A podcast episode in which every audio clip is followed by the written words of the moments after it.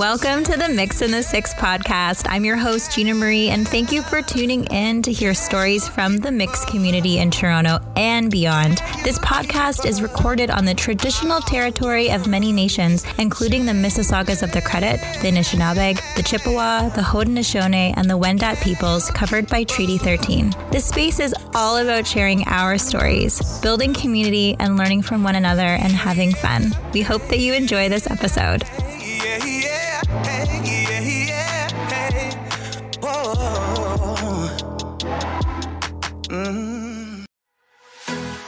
Hey, if you are sick of feeling shame or guilt for eating the foods that you want to eat and are curious about an intuitive eating approach instead, the No Bad Foods membership is the perfect fit. My name is Michelle Cordero, she, her pronouns, and I'm a certified intuitive eating counselor and anti diet nutritionist. As a member of No Bad Foods, you'll gain access to specialized workshops and movement classes led by myself and other expert guest facilitators doing incredible work in the community. Join us for live weekly check ins as well as a ton of intuitive eating resources. Everything is recorded, so once you join, you can check out the full dashboard of snackable information as well as the community page for asking questions, sharing recipes, and connecting to everyone in the membership. And the best part, as listeners of the Mixed in the Six podcast, I have a couple offers exclusively for you. Using the code Mixed in the Six, you'll get 30% off your first month of the membership, as well as free access to my Introduction to Diet Culture workshop. This workshop will help you uncover the sneaky and harmful ways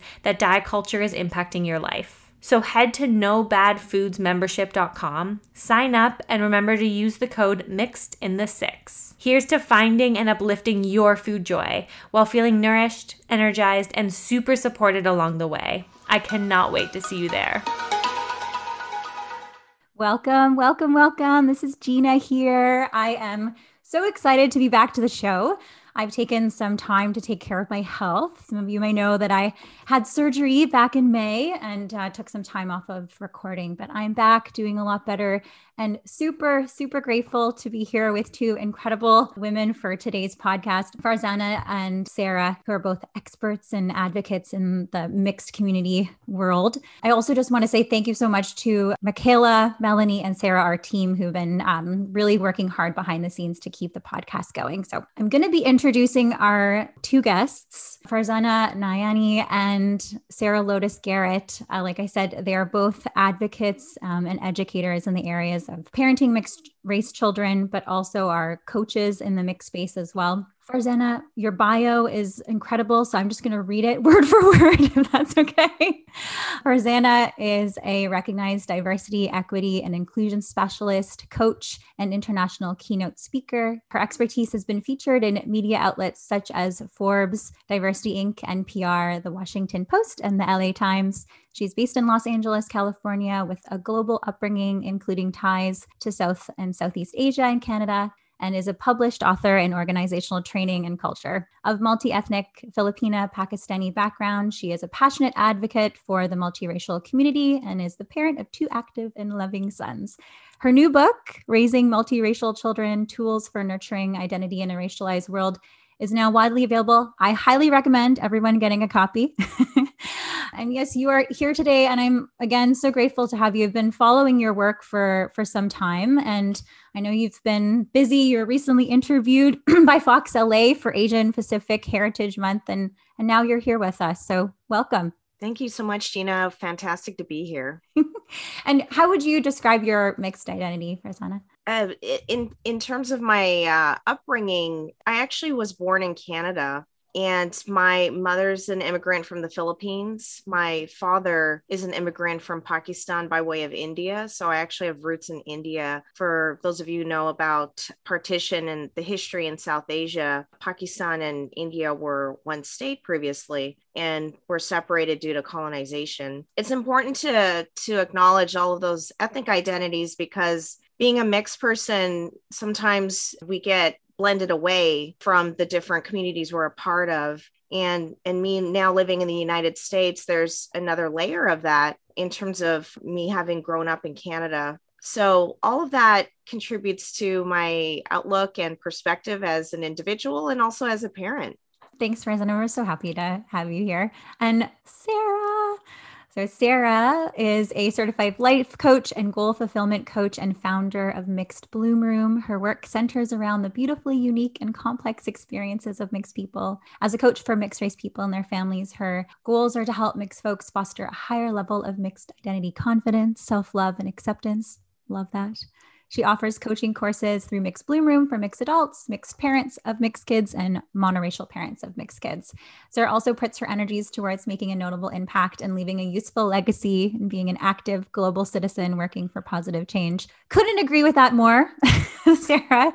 It's always lovely to, to see you. I know, again, I also follow your work and am constantly re- like resharing your insightful and educational posts on Instagram. So especially you just you don't shy away from those conversations to where you're deconstructing racism and identity and white supremacy and you're just a lovely human being. So it's great to have you here. Thank you. Thank you, Gina. I'm really happy to be here. Yes. Really happy to be here with, with you and Farzana. Yeah. And I, I have mentioned before in the, the podcast that I was a part of your book club uh, reading Me and White Supremacy with by Layla uh-huh. F. Saad like last year when the podcast started. So yeah, that was, that was last summer. Yeah, it was it was awesome through through Mixed Bloom Room, and it was great to meet you and and uh, connect with other mixed women across the globe. Yeah, yeah, that was good. And how how do you describe your mixed identity? I would describe myself as mixed black my mom is white, American white, um, with a British background. And I am Black with a West African background, which can't be pinpointed because of colonization. Mm-hmm. And slavery. So I live now in Italy. So I also am considered multicultural, I guess, at this point. My children were born here in Italy. So I have mixed kids who are very much I'd say more Italian than mm-hmm. than American, and trying to navigate, I guess, American ideals in terms of how open minded we are in a place that is not that open minded. in terms of um, identity, mm-hmm. in terms of identity and fluidity, yeah, Italy's a little bit more closed in that sense. Yeah, thank you. Yeah, well, yeah. It, it's so interesting to have you both both here not only because you're both amazing, but also there's some you have such unique stories, both being sort of born in in one country, moving to another, and then doing work in the mixed space. So I've, my first question isn't totally about raising multiracial children at all. It's really about you and who you are. And I'm always really interested to hear about people's journeys and how they got into the work that they do. So and I know your your individual paths could be interviews all on their own. So perhaps you could try to briefly describe sort of how you both personally or you know, professionally came to start educating and supporting parents of multiracial children and, and working in, in this space in the mixed community. Whoever, Farzana?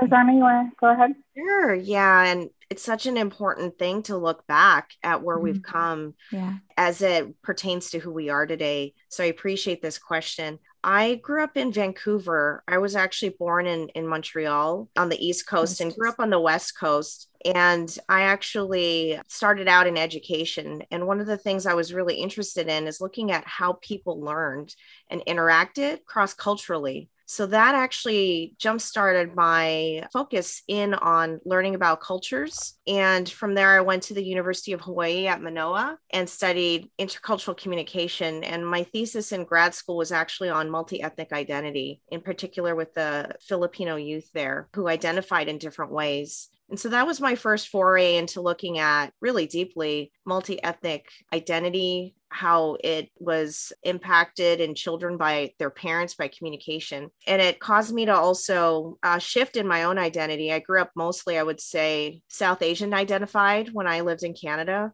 And then when I moved to Hawaii, I was really able to hone in and, and get involved with the Filipino community there. Mm-hmm. There's a lot of activism and important cultural and knowledge sharing uh, on the islands. And from there, being immersed in that when I moved to LA, it was something that was present for me equally now was having both of those identities strong and, and present and I think that a lot of people who are mixed go through those geographic relocations and then a, a, shifting. So I, I like to share that because I think that we all need to remember that it does change over time and not to be ashamed of that, not to be questioning or regretful of the phases we go through. So, in, in total, I've been in the United States for 15 years and that's another part of my identity because of how common and and prevalent the race conversation is here versus in a lot of other places so it, has been a, a really deep journey thank you Farzana sarah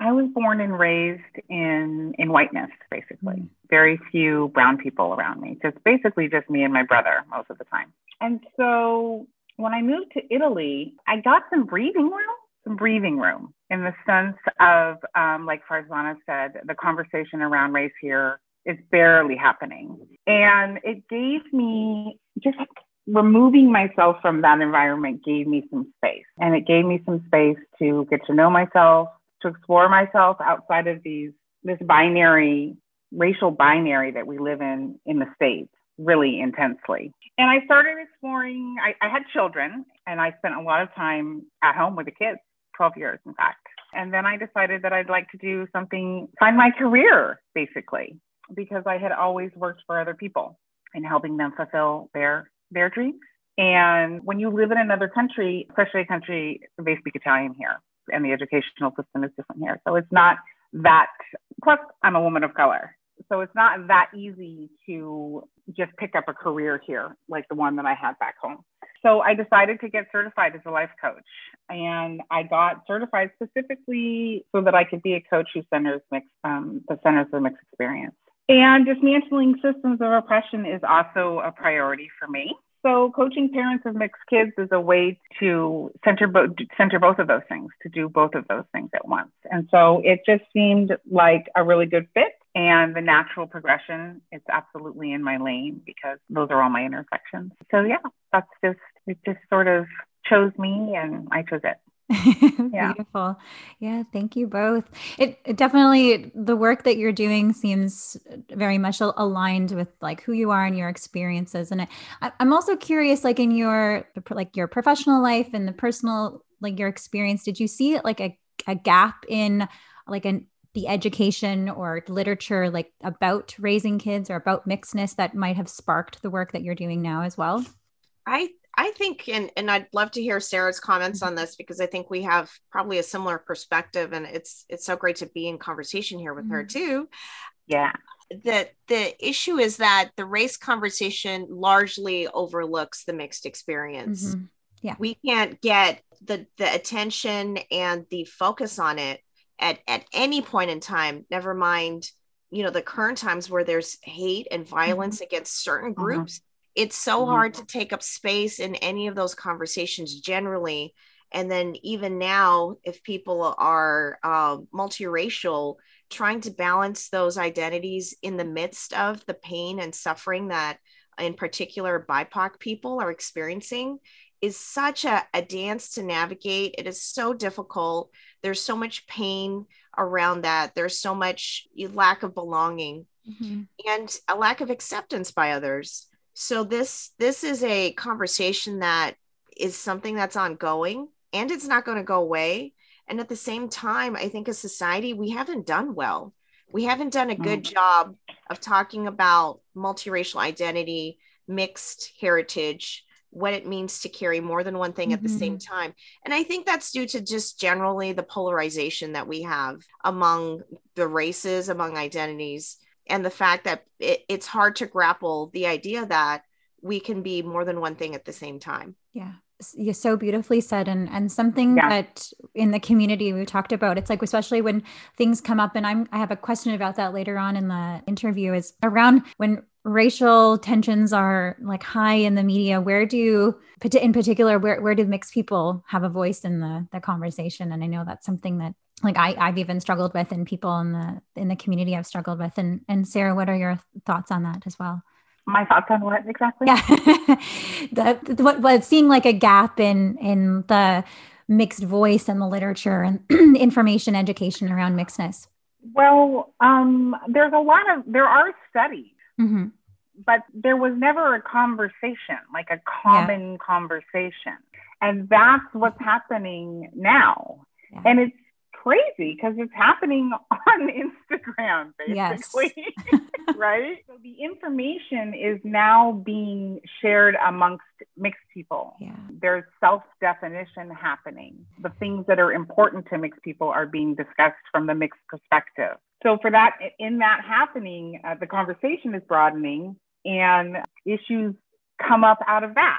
We saw last summer with mixed people, mixed Black people in particular, being like, but what's my lane? Mm-hmm. Like, can I talk for for monoracial blackness, or am I not allowed to do that now? Who am I? Like a redefinition of what mixedness means for mixed yeah. black people.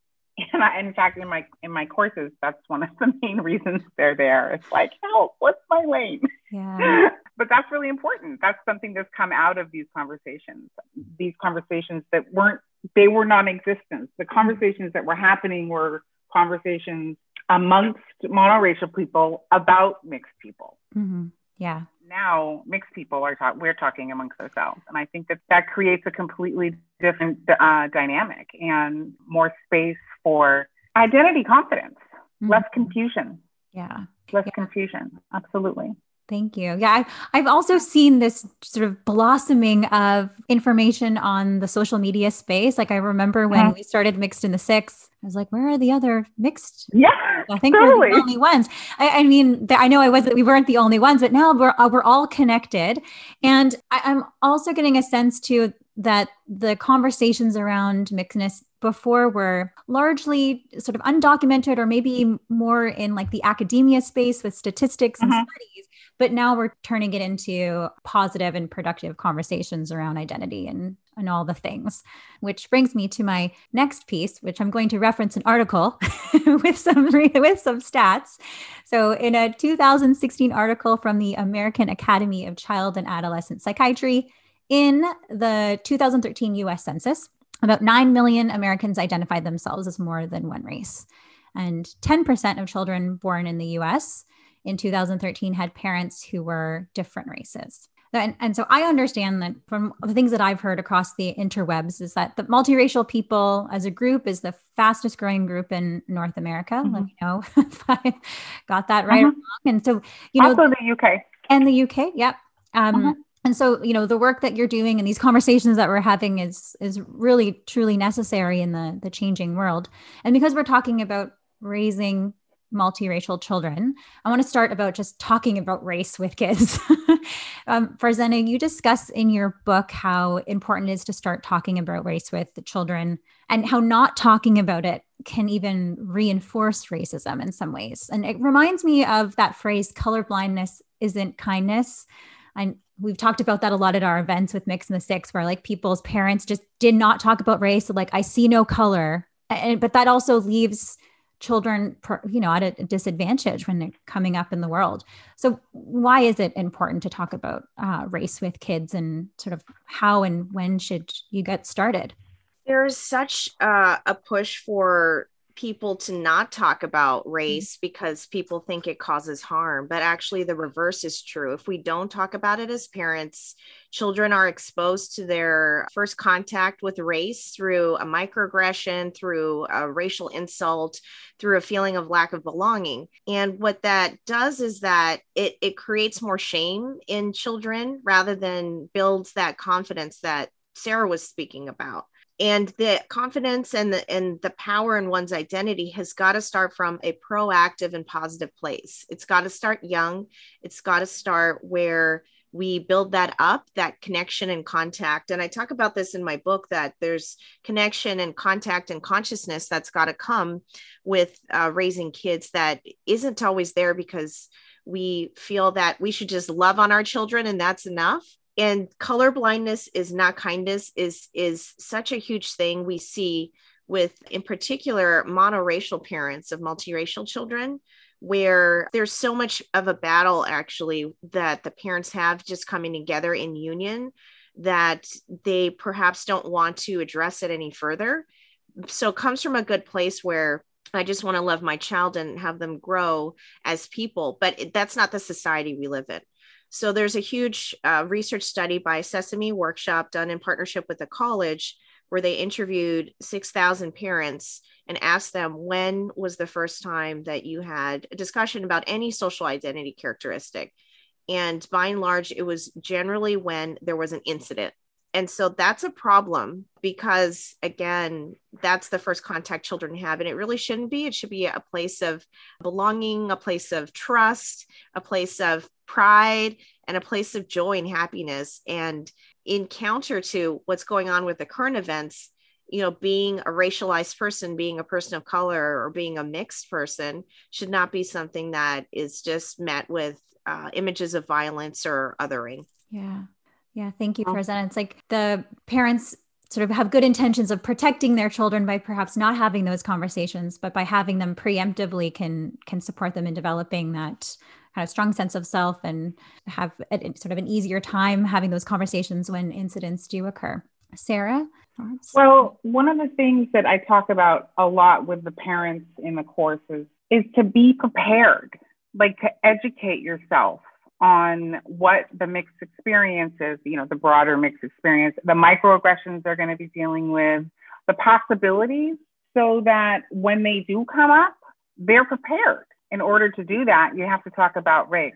I think a lot of times parents are people, monoracial people. Well, I'm just going to say people they they think that talking about race is the same as talking about racism and racism is a really uncomfortable topic and so they just steer away from well if we talk about race we're going to get into racism and i don't want to get into that but they're not the same thing we have to be comfortable talking about both racism and race if we're dealing with someone who's racialized but i talk a lot about being prepared and i use the the expression just to oh, keep the door open like to open the door and then just really keep it open. Like the kids need to know the, that that door is open. I can go to my parents and talk about that because the parents have opened the door. If the if the parents don't open the door, they're going to get it from somewhere else, some other open door, and we don't know how dangerous that door is, right? So we want them to be prepared, cared for, taken care of in that sense.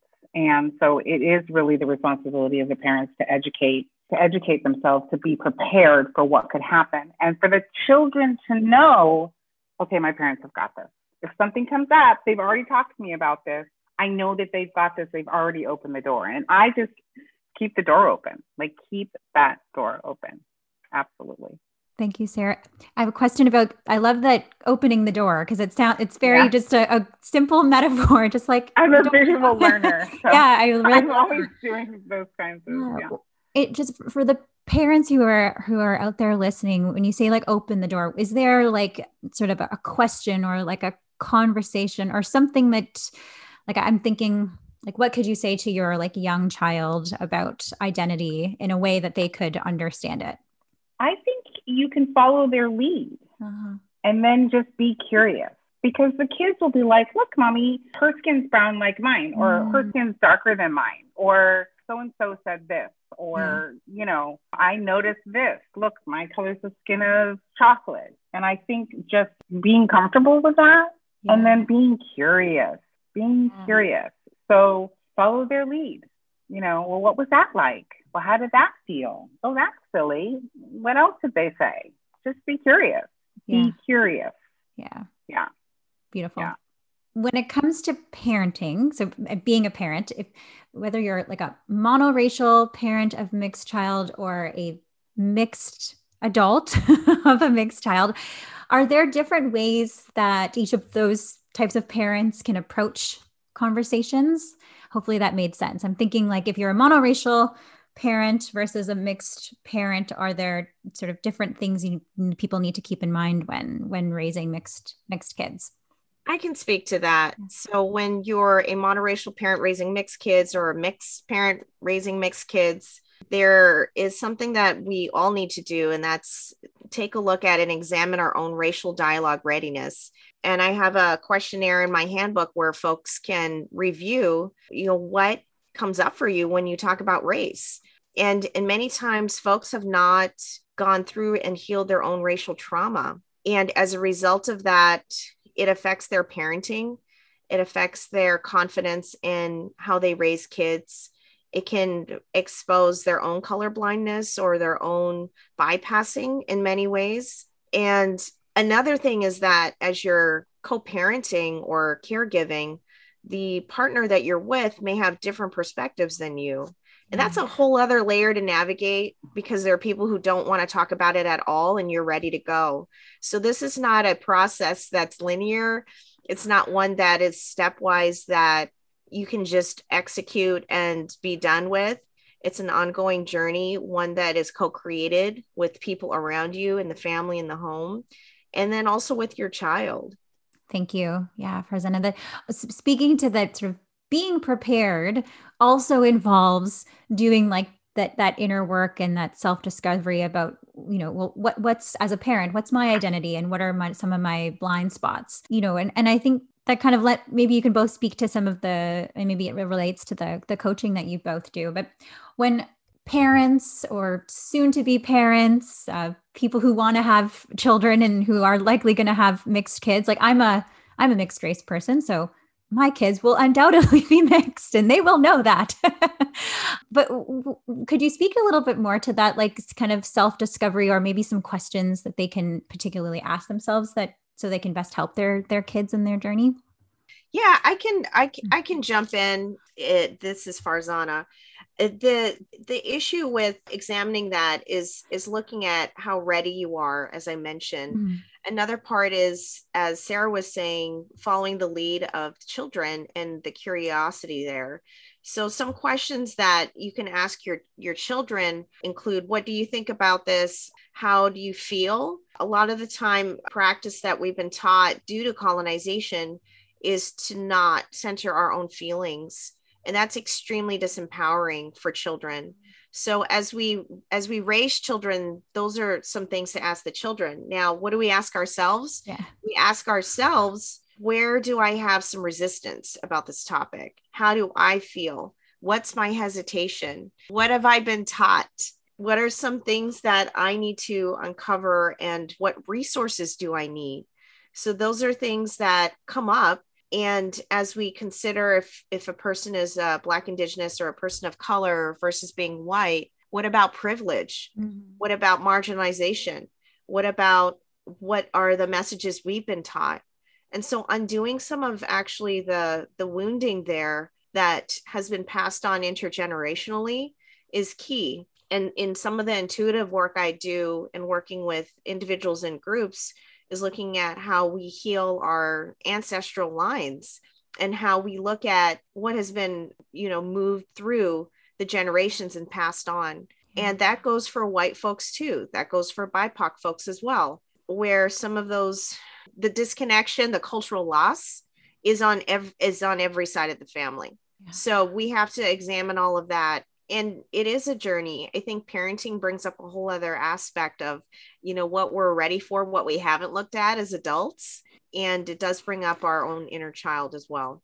Thank you Farzana. i we just did a episode on seeking identity and finding our roots. I know we kind of lovingly call it our genealogy episode where i, I actually was the guest on, on this, my own show and i was thinking why did i do this? But it was really it was my idea. But uh, so i talked about how on both sides of my family we didn't actually talk about race and i didn't know the the history of uh, really either sides of my my family. So I, I just really appreciate what you're saying as well is that that fragmentation from our own identity is something to examine before like when we're having children so that we can have that uh, be prepared to have those conversations because we started to we've started to do that reflection on our own Sarah, were you going to say yeah, something? I just wanted to say that one of the things that we do in the course for mixed adults is just a reclaiming mm-hmm. or cleaning for the first time of heritage. Yeah. And a lot of the mixed adults who have kids who didn't know how to manage passing on their mixedness to their kid, their mixed kids who are second generation, find that by the end of the course, and they've claimed them, they, when they've claimed themselves and gotten to know themselves better, and they're feeling much more confident in their mixed identity, then it's much it's much easier to just pass that along like you would anything that you know about and believe in and is part of your being yeah. to your children. So for mixed people, that that tends to be an issue in parenting. For monoracial people, it's different if you don't understand the mixed experience, you're going to start there. And absolutely with racial readiness, which is week three in my parents' course, and is a very intense hour Farzana.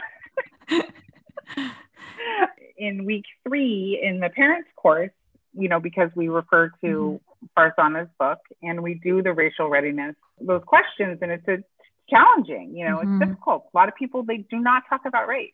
They don't talk about race. Mm-hmm. Monoracial parents, most of them are not, they're not, they're, they're not ready. So that tool that Farzana has in her book is a, is a wonderful tool just to assess like where, where are you in the conversation, but also just to get used to talking about race because for some people it's really, really difficult. It's really difficult. Yeah, and yeah I agree. I, I, I think it it's it's such a hard thing to expect people to be prepared to talk mm-hmm. about parenting when they're not ready to talk about race. That's the first mm. Yeah. And yeah. and we dive we dive in, we jump into the parenting part and raising humans when we haven't yeah. actually done that work, work. for ourselves. Yeah.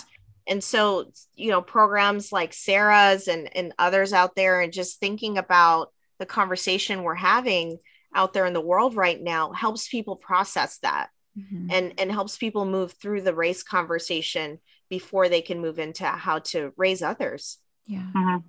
absolutely. I i want to talk more about like yeah kind of addressing microaggressions and and um, bullying and, and things with actual like with children. But i, I do want to just ask like what do you feel are the risks of just not having the conversations when when it comes to child development so if you're not talking about race what what could happen? What are some of the the things that could result? Um, well i would say one of the most important things is if you're not talking about race the racial experiences mm-hmm. are happening. Racism is still happening. Mm-hmm. and if you're not talking about it with your children they will get the message wherever it comes from. And a lot of that is going to result in internalized self-hatred yes. or believing believing it right. uh, which is heartbreaking to even think about you know? But that's very common you know? It hasn't been discounted. Nobody told me anything different. I'm five or seven trying to figure this out on my own. And that those that messaging and those those narratives they stay. Yeah. They stay and they spread. Mm-hmm. and that is something that can happen from not talking about it. Yeah. And then, you know, when you don't talk about the systems, they can't choose to not be part of the system. Yeah. I talk about the systems of oppressions with my kids so that they can choose whether or not they want to be a part of that system. And I got some little activists here, you know, they're ready to go. And that's really important, that kind of uh, autonomy uh, right. instead of being indoctrinated into a system that you don't agree with. So I think that's another reason to talk about to talk about it with your with your children because they need to be able to make that choice for themselves. Yeah, that empowerment piece is key. Yeah, yeah, absolutely. Letting absolutely. them know. Yeah, definitely. the the The part in all of this is that as parents, we're not going to be around our kids all the time, so they've got to be ready to make decisions, to speak up when necessary. Mm-hmm. And to be critical decision makers and, and, and thinking mm-hmm. about critical thinking and how they approach if they are exposed to microaggression, if they witness one, so they can stand up for other people. You know, I, I had a big conversation with my kids when that Starbucks incident happened when the two black men were uh, taken out of tar- Starbucks and arrested. I came home and I was really upset about it. And they were young, they were, you know, uh, five and, and seven or so. And we had a whole conversation about it right then and there. And they said what's wrong? And i said this happened. Do you think that's fair? And they said no. Why would anyone call the police just because someone's black? Right then boom race consciousness was there. After that i said what would you do? They said yeah we would say something because this is not okay mm-hmm. like if this was their friend or something i made it like a playground example and those things are ready to go in terms of teachable moments yeah. it's just a matter of we if we as adults take up those conversations and try to steer it into the direction of advocacy, of awareness, of systems of oppression that Sarah just mentioned, and going beyond the, oh, you know, let's sweep it under the rug. Because that is actually the dangerous part here mm-hmm. is that people will see things and not say something. I was just at a, a gathering recently and there was uh, an adult man who said that he was on a zoom call and and my kids heard this conversation by the way and he said someone said something against black people and i said did you say anything? And he's like no we were just stunned. People just kind of moved along the conversation and didn't do anything.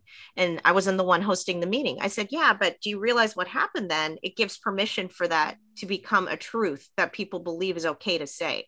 And so my son heard that and i asked in front of this adult I said, What would you have done? He said, You know, I, I would say something and I would say, You should keep your opinions to yourself or something like that. Like he even knows to discern what's a battle he can he can win or not in terms of changing someone's minds, but at least holding the space that that is not allowed here. That's disrespectful.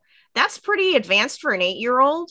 Uh-huh. But at the same time, we've had practice because we've been exposed to the news. They've been at home during this Zoom schooling situation and they hear all the conversations I'm in. So they they are naturally curious and and do want to explore. And if we don't, what happens is you grow up to be an adult who won't say something. Yeah, that's so powerful for your kids are awesome.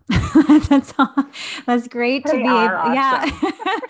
I'm sure Sarah's are too. I mean, yes, so everybody work when when we're in this work that it becomes natural i know folks on on the board that i advise uh, multiracial americans of southern mm-hmm. california i've literally seen the kids when they were you know very tiny tiny and now we're high schoolers and i've seen some of the presentations that they've done and i i am just blown away and it's because their parents are mm-hmm. actively yeah. involved in these conversations they yeah. come to these gatherings in person they've had you know dialogue about it and you can tell nancy brown one of the co-founders of MASC her kids are, are you know all full grown and doing amazing things and i i know i know it's because of this exposure yeah. it's and and so uh, I mean, I can take credit for my own household or, or, or or whatever it is, but I think this is happening in a lot of places. Mm-hmm. And the more we can we can replicate that in our own homes, there's so many possibilities for what humans can do as society mm-hmm. in society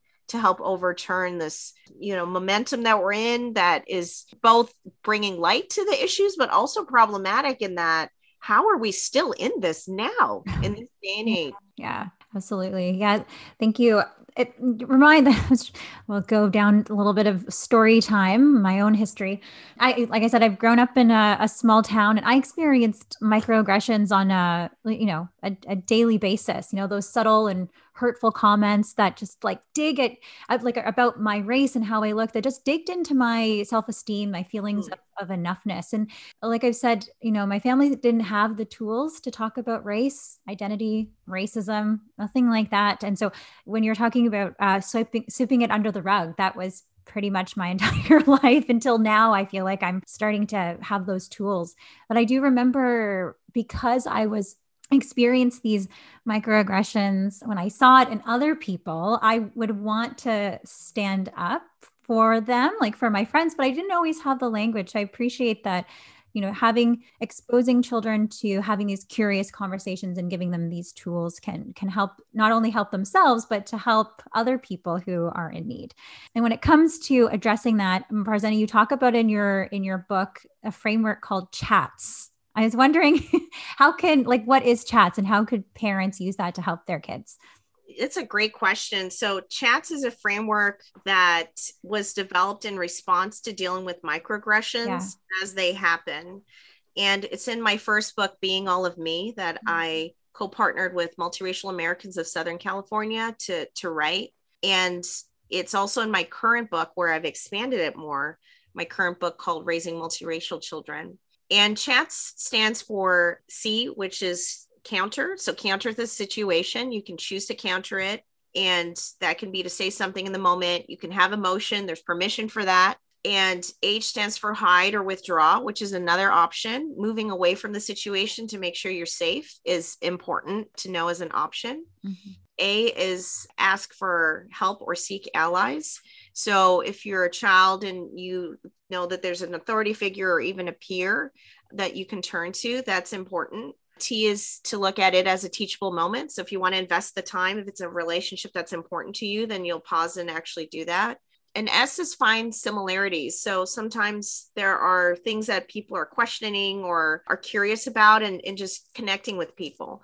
So that is a, a, model that gives people agency and permission to choose in the moment, not to suppress it, not to feel bad about, you know, feeling like you want to hit somebody. Like that's that's a, a normal feeling. Now, of course, there are repercussions for what choice you make, but at least knowing that you have a choice in the moment. Sometimes you've got to do that. My kids are in in a, a Kali martial arts class. It's Filipino martial arts, and uh, I'm taking uh, like an adult version. And the whole idea of situational awareness and protecting yourself, and like what what to do to defend yourself. Like do what you need to do to defend yourself. And I think that when a microaggression happens, a lot of the time we center the intent we center, oh, well, that person didn't mean it. And so I shouldn't feel bad.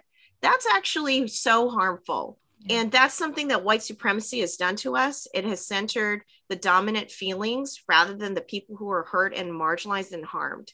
And unfortunately, that gives permission for this to go on.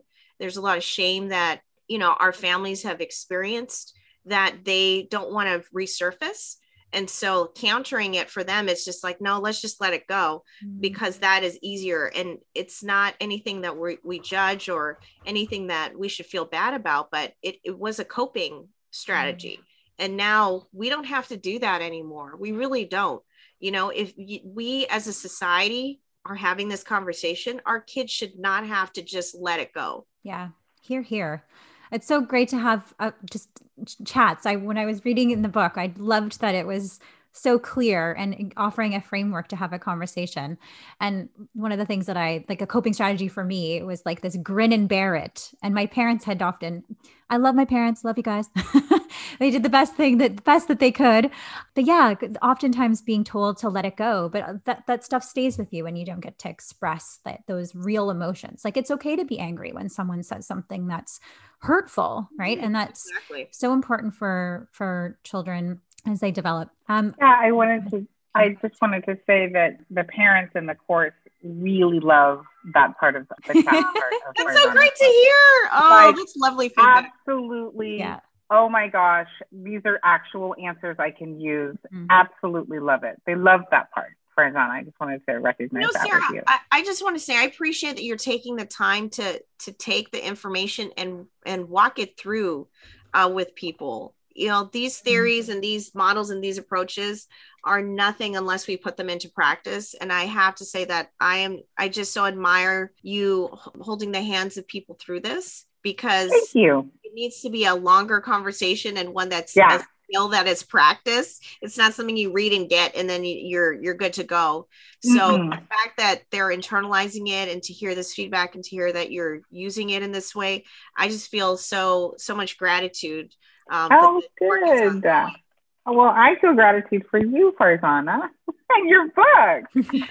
yeah, I think that slow process. And one of the things about taking the course and going through it slowly is when you're done, you're comfortable talking about race because that's basically all we've done the whole time, but in a way that it, within a framework, you know, it's mm-hmm. not just free free speak. So yeah, it's I, I really love the framework that your book provides It's really a wonderful, wonderful framework. I'm really grateful for it. And I know that all the parents are too, and the mixed adults, because I also recommend it to my mixed adults clients yes. because it's it's really affirming and very healing and allows for languaging of so many scenarios that a lot of people don't have language for. Mm-hmm. They don't even, and that's, you know, those microaggressions, not even realizing that it's a microaggression and just being othered constantly their whole life and not even really being able to language that. And so, Farzana, your book is really, really impactful and really important in that aspect too for most adults.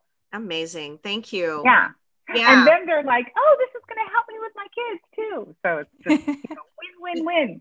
Well, that's the secret sauce in all of this, right? Like as we're raising right. children, we're healing ourselves. Yeah. And yeah. it and it's so powerful. Like there are our teachers actually, because their innocence points things out to us that's so direct and, and actually um, simple in so many ways mm-hmm. that we have to wonder why as adults are we struggling with things that are so clear and ethically you know to be responsible. It's so straightforward but yet we are oh, you know meandering around sometimes the issue because we've been taught to not talk about it. Yeah. So our little people in our lives are are such you know muses for us to to consider and our own you know teachers really because of all of that that they bring every day that challenges us to to revisit these things so just to hear the connections that are being made sarah in in your groups with adults with kids i can only imagine you know if you talk to them six months from now what a difference mm-hmm. it would mm-hmm. make to you know what they had coming in how they felt versus after being in your program and, and working through the material i think it's changing lives yeah it's really it's really wonderful work i'm really happy to be doing it Absolutely. I know that the, the, smiles are huge on all of us right now. Yes. I, again, I, I'm so I'm so honored to be in in your in both of your company and and kind of hearing the the work that you did with your you know your book. I might have already said this, but I own a copy and I am like I don't have children yet, but it is so healing to just open the pages and, and also read a lot of really beautiful quotes and stories from mixed people and developing their identity. So th- thank you, Farzana. And then, you know, Sarah, you're bringing it to life in a sense of community with your groups. And I, I want to talk about community and, and resources for parents uh, more. I do want to go back to developing identity for, for children. In the same article, and this is their wording, uh, that I stated earlier, they talk about there's research that children with a like true multiracial identity or multicultural identity generally grow up to be happier than multiracial children who grow up with a single race identity. I'm curious to know what your thoughts are on that and, and why that might be. I can talk about it. Mm-hmm. I, I firstly want to say that whatever folks choose is their choice. Mm-hmm so whatever we talk about next know that as multiracial people that is something that a person is empowered to do. They can choose one or both or it can change over time. And no one should really say anything about that. That's a personal choice. So that that is the first thing that is important. And that's in the uh, bill of rights for racially mixed people by dr maria P. root. So the fact that identity can shift over time and you have a choice mm. is important what I will say next is that I imagine, and uh, I did not speak to all these people in the study, but I did interview, or I, I did interview and, and uh, receive survey responses from over 300 people for my book, which is incredible. I'm still blown away. And the pattern I saw is that when people are not accepted from one side of the family, they may veer towards the other. And that means that there's something that's unresolved.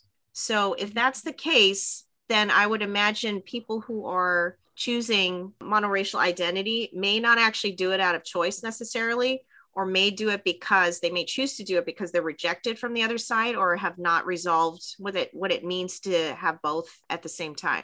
So perhaps that's why they are not so fully you know happy or whatever the word was that that was used there. But that's not to say that you can't live a productive happy life as a monoracial person it's just that if that is the choice you make, there's going to be a whole other half or more of your identity, part of your identity that is not something you connect with. And that can be really hard if you face mm. people or communities or even the questions like oh did you know there's this side of the family? And maybe it's made fun of and you make fun of it too. So i can just see that there's a lot of pain around that and things that are not fully addressed Thank you, Farzana. Ex- explain that beautifully, and also just how that there's it's complicated and layered. And you speak in your book too, and I've spoke about it before. Our identities can change like throughout our lifespan. Like you know, when how you identify as a as a child, I guess, can change when you're a teenager and as an adult and throughout life the, your lifetime. So, and that's something that is to be respected yeah. I yeah. think there are a lot of opportunities for us to look at when we are resistant or do feel some sort of way about moving in between or how people perceive us. It's not the same for everybody and and how people see that. By the way, these labels are all put on us, right? Yeah. yeah. like, right? Living in a borderless land and moving as nomads, right? Like would what would matter here? Would would the label matter or would other things matter? Exactly. And so the borders the lines the passports the census categories right? The school forms, the, the health forms, social construct those are things that cause the trauma. I there's at one point and i write about this I, th- I think in my book where my child was listed as white on a health form and they're they're not uh, fully. I mean they they have white heritage but they're also asian from both my parents side and also one of my in-laws. So to be listed as white is it, it was it was such a shock for me. And you know my kid had broken his arm and I was going through what that feels like, you know, to have him in pain and, and, and all of that. And to see the form say white, I mean, uh, uh you know, apologies to the the person behind the desk, but I kind of went off. Yeah. like I, I was, it was sort of like, are you serious right now? Like, who put that on there? Did anyone ask me? Yeah. What is this? And there's nothing wrong with being white. It's just not. That was not a choice that I had put in down. It wasn't more than one it did not capture the identity. LAUSD, the mm-hmm. school boards here, still say choose your primary race and choose your secondary. Like, what's that? A good friend of mine is Japanese and her husband's white, and she posted that on Facebook. And she's like, What do I put?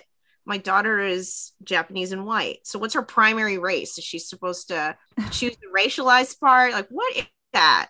Yeah. So, we have to just throw our hands up and say, like, this is not doing a, a service to us and to tie it back to how we feel in each moment it's because of these traumatic experiences that force us to choose all the time so it's also not the person who you know who's you know trying to game the system or passes something.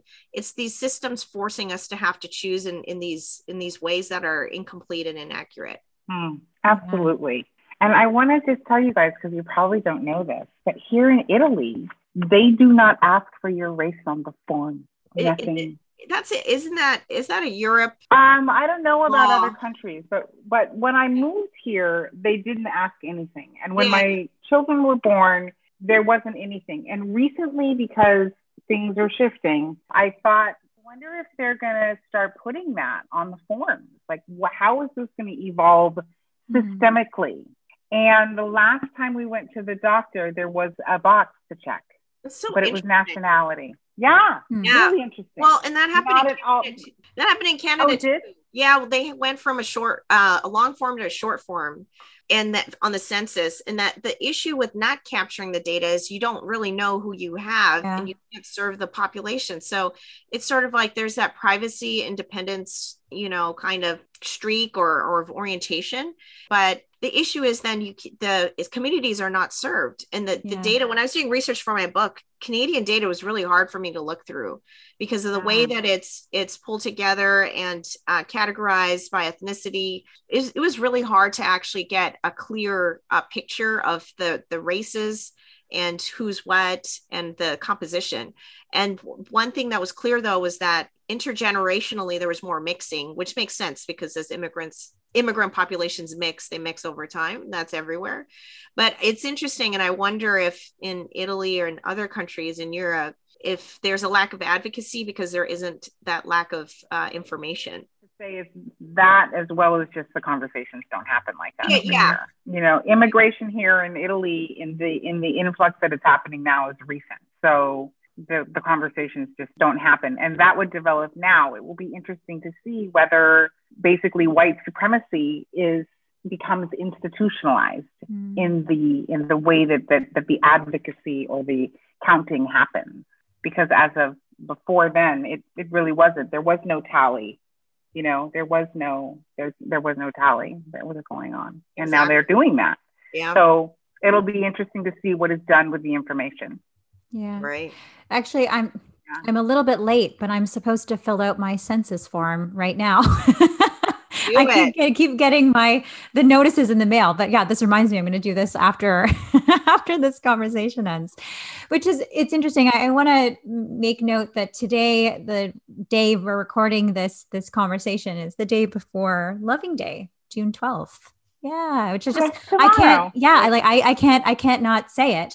You know, 1967, the U.S. Supreme Court threw out the law that would that banned interracial marriage and changed the course of history for for us all. And on the mix the six, particularly on our our social media and our Instagram, you know, we're celebrating interracial love, marriage, family, and and you know, as we're kind of talking today, the the face of mixedness or like the population is changing and, and sometimes I feel like it's changing like rapidly. Like there's lots of more conversations happening, but yet they were, it almost seemed like there was nothing happening for a long time. And now it's kind of booming. And I'm just curious, what do you see, both of you, like, do, what do you see might need to change in like our school systems, or what are some things that you hope to see in the future that could help parents or help mixed race children understand themselves?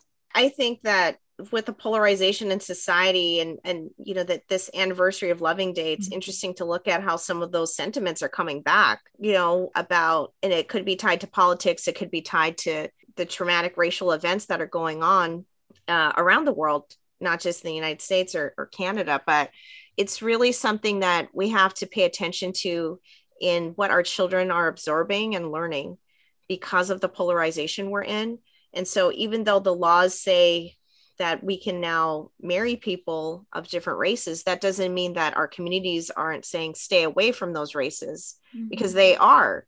The communities are are now not seeing trust in each other because of the violence, because of the lack of understanding, because of politics, because of polarization.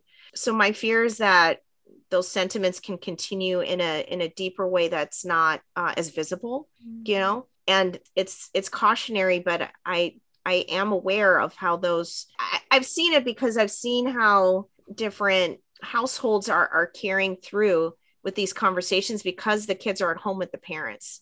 So there's like a deepening of these polarized sentiments that is happening because of fears because of you know how hard this conversation is and because of how the media and other sources of, of bias are continuing through so I think we actually have to be more proactive in making sure that we have a society and, and our children and our households are uh, inclusive. So it's it's scary to hear. You know, I, I feel the the tragedy of the 215 children and, and the trauma that yeah. has been surfaced for that in Canada. And then, you know, a few days ago, the the Muslim family that was run over mm-hmm. by someone who was actively uh, white supremacist and anti anti Muslim, and so Islamophobia, you know, is raging around the world, as is anti Blackness. So I think that we have to just be keep going, you know, keep going with this conversation and be very, very purposeful and mindful as parents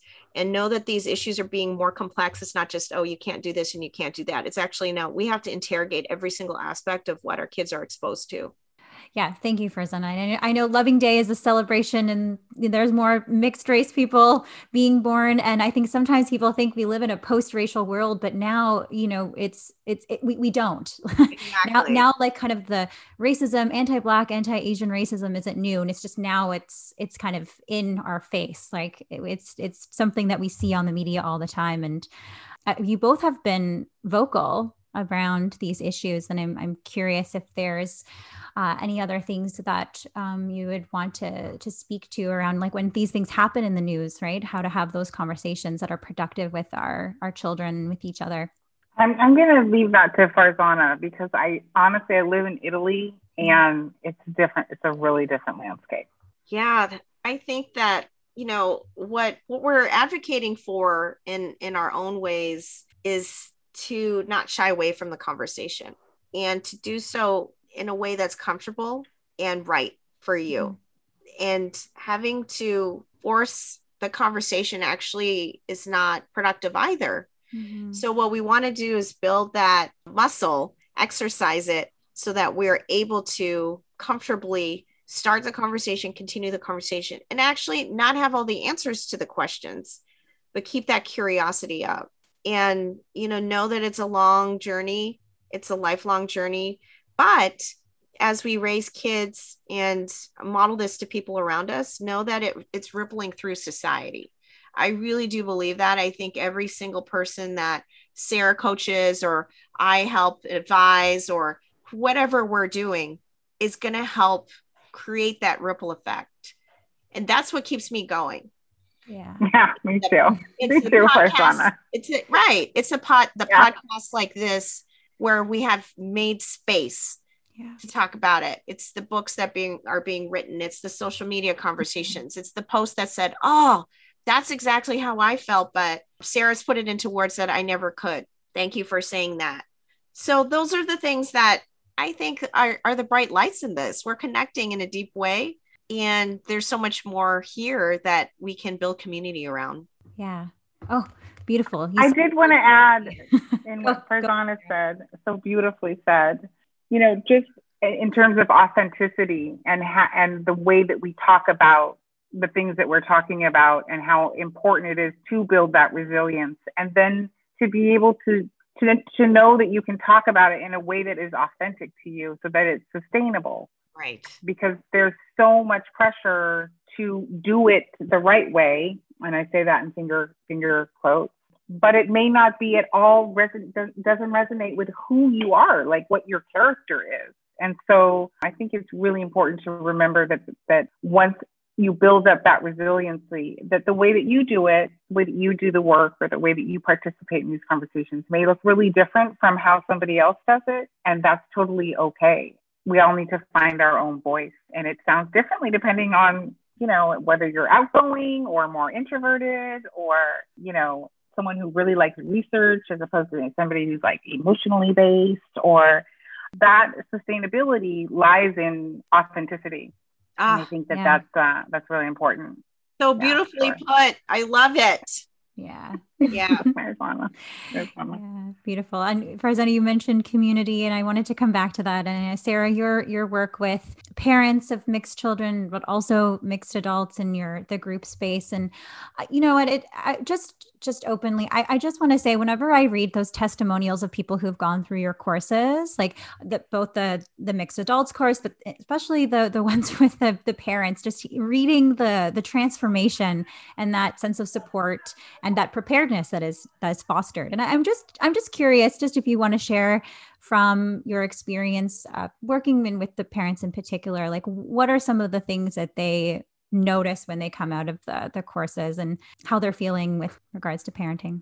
I think the most profound shift that happens in the parenting course is that the parents have confidence about raising their mixed kids, that they know what's coming, they know how to talk about these things now. They've opened the door and the kids and they and they've started practicing and the kids have responded immediately and positively and enthusiastically to this shift that their parents are making. And they can see, I don't want to say the results, but they can see the effects right away.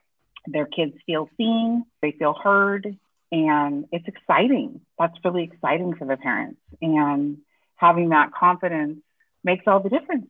So you're not scared of the future. I, and I think that's it. And, and you know, my comment, as much as it's dismal about how society is, I think what we're talking about, what Sarah just beautifully shared, is that when you're equipped and you're ready, you can create the world that you want to see. And that's the sustainability. And that's how it's done in an authentic way. And that's what we all have the power to do in our own environments, in our schools, in our neighborhoods, at our faith institutions, and you know, wherever we go. And that is something that you know we all have the choice and ability to do when we step into it and embrace that. So that's that's what's exciting. And and as we share on social media my my platform uh, multiracial matters on instagram. And and i know sarah has hers as well we talk to each other on on instagram all of these groups and that community building is that space it's that space we choose to build that we carve out together with strangers with friends with strangers who become friends with people who look at us we're connecting across oceans in three different countries. And it's just so beautiful to see that. That is super inspiring to me. And I hope that anyone listening here today plugs into any of these networks and continues to build their own and knows that they're not alone. Yes. Yes. Thank you. Donna said yeah. it.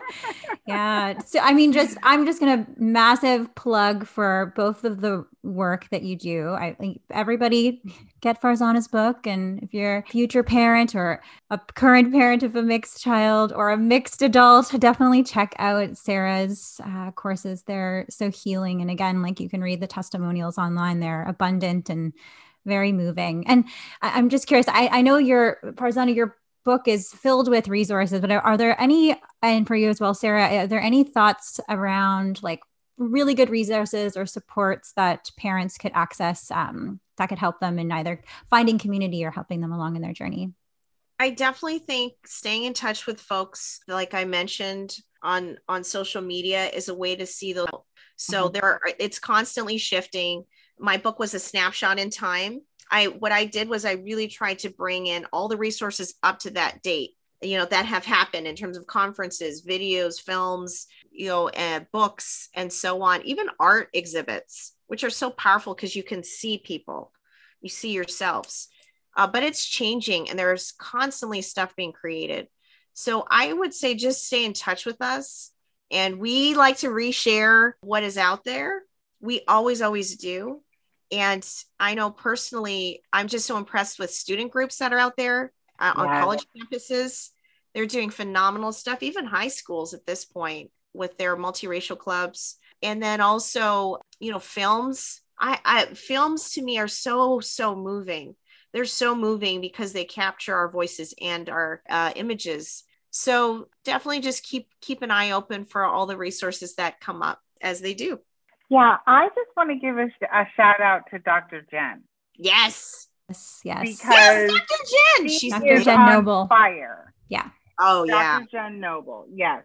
Um, she's on fire. And her what she's doing is beautiful. And she is i don't even it doesn't feel right calling her a resource because you know she's more it's more yeah. than that. It's definitely a a love work from her you know it's coming from mm-hmm. her heart the work that she's doing so she's a wonderful resource and guide for parents yeah. absolutely for monoracial parents of of mixed kids yeah she's and she's at dr Jenn with two n's psych uh, yeah yeah yeah and her yeah. specialty is with teens Mm-hmm. yeah, well. she's a teen whisperer. It's great.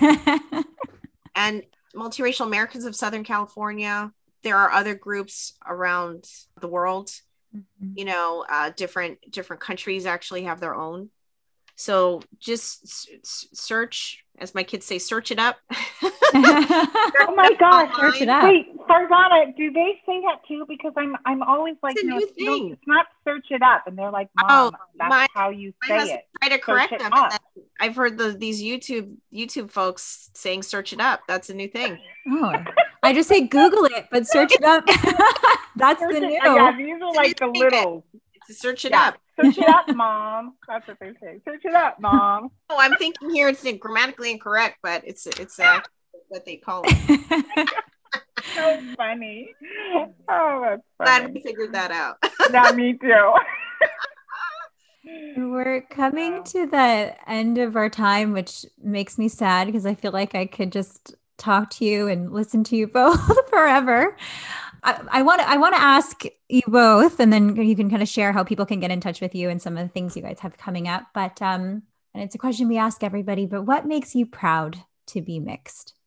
I would say my bendy mind, my flexible mind. Yeah. Yeah. I am nothing. I'm the least judgmental person I know. My kids will probably disagree with you, but I mean, disagree with me. But yeah, I, I have a very flexible mind. I, I, um, and I like that about myself. For me, it's breaking down barriers. You know, that this, this compilation of ethnic groups is something that is a uh, conversation starter. It's it's by nature a revolution, you know, because and this goes for all mixed people because it's not something that is expected a lot of the time. Mm-hmm. It's an eyebrow raiser.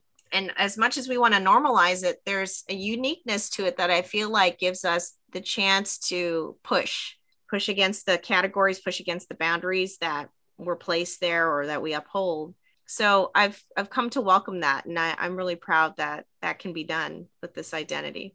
Yeah thank you both. I love it. Yeah. i love it both of you are incredible and thank you so much for sharing your your heart through your work and in this conversation and sharing so much knowledge. I, i've been like typing away these like nuggets of wisdom that each of you have shared and again so grateful to to have you both here and to be in community with you both.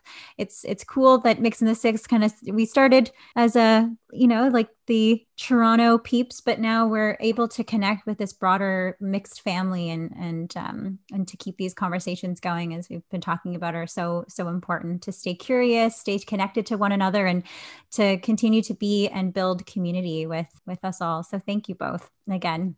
Thank you. Thanks, Thank Gina. Thanks, Sarah. Thanks, Farzana. And I just want to know too, how can people get in touch with you and engage with your work? Plugs, your your IG and, and anything else you got coming up. Well, I'm at mixedbloomroom.com is my website. And um, I'm on Instagram a lot at, at the same Mixed Bloom Room. Yeah. So that's where I be. I'm at Multiracial Matters on Instagram and my website is my full name.com, farzananayani.com. And I do healing circles and, and programs for, in particular, Black, Indigenous people of color. And I have one that this cohort coming up is focused on BIPOC mixed women of color. So keep in touch and stay tuned for all the exciting stuff that's to come. Awesome. Yeah, Wait, I, I, forgot to plug my my oh, stuff. Yeah. Oh, good. yes, and Sarah, I have, um, courses. Yeah, I'm sorry. I, yes. I replaced that. I have actually starting this next week the Mixed Adults course, which is basically an empowerment course for mixed people, centering mixedness, and also the the course for monoracial parents of mixed kids, which I run. I'd say like every three months I run those, and I also do curated courses for people who maybe the, the a group setting doesn't work for them for because of scheduling or maybe because they're really introverted and or shy and they don't want to they don't want to do it in a group. So um, yeah i'm happy to do curated courses as well. Those are fun. Awesome. Perfect. Yeah. Everybody stay in touch. Buy farzana's book. Check out sarah's courses and send us your questions. And i hope that you both come back in the future for future episodes Oh Absolutely. yes, would love to. And Sarah, let's yeah. take the show on the road. yeah, absolutely. Oh, Thanks, everybody. Yeah. Thank you. Thank you. Ah. Thank you for tuning in to this episode of the Mixed in the Six podcast.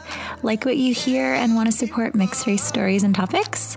Head on over to our Patreon for more bonus content. We have juicy topics such as sexuality, wellness, gender, interviews with special guests and experts, as well as Mixed in the Six merch, all at patreon.com forward slash mixed in the six. For a monthly subscription starting with $7 a month, it really, really helps us keep the project going and we will love you forever.